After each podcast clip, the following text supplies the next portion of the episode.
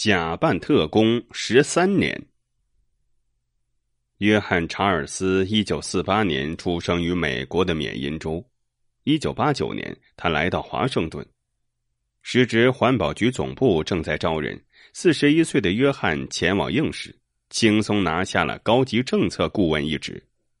在履历中，约翰称他在普林斯顿拿到 MBA 学位，期间还曾服役于美国陆军。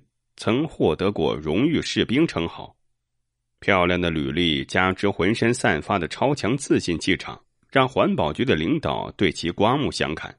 入职仅一个月，约翰就加入了环保局的二十四人精英团队。可是，二零零零年，一向工作勤恳的约翰突然像变了个人似的，他经常旷工，行踪诡秘，既不请假，也不打报告。换成是普通员工，大概早就被警告或辞退了。可是环保局上上下下竟然都对约翰采取了宽容忍让的态度。原来在此之前，局里一直流传这个说法：约翰的真实身份是中情局的秘密特工。这个消息的来源不详，事后得知是约翰自己放出的口风。但是经过口口相传，约翰被描绘的神乎其神。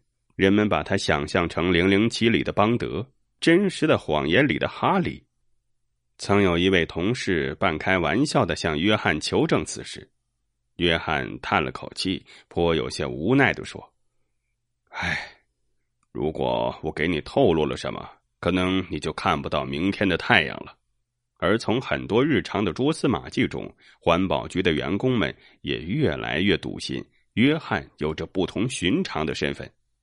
比如，约翰每周三都不会去上班，他办公桌的日历上潦草的写着 “D.O.”。有明白人指出，“D.O.” 是 C.A.A. 的作战处的缩写。一次，约翰的上司将几周不见人影的他悄悄的请到办公室，小心的询问约翰最近是不是又接了什么新任务。约翰一本正经的回答，自己被 C.I.A. 安排去了巴基斯坦解救人质。上司对这个回答深信不疑，满怀敬仰的请他一定要注意安全，对他的缺席毫不追究。而约翰却变本加厉，消失的时间越来越长。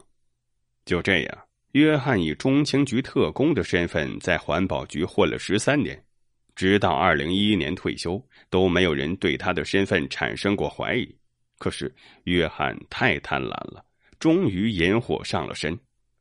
二零一二年九月，环保局的人事局发现，已经退休一年的约翰竟然还在领薪水，于是对他展开了调查。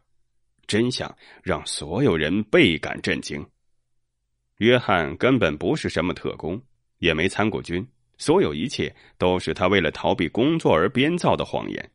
经核算，约翰十三年间骗得的奖金、福利、薪水共计九十余万美元。二零一六年九月，约翰被判三十二个月的监禁，除了归还所有的不义之财外，还被没收了五十万美元。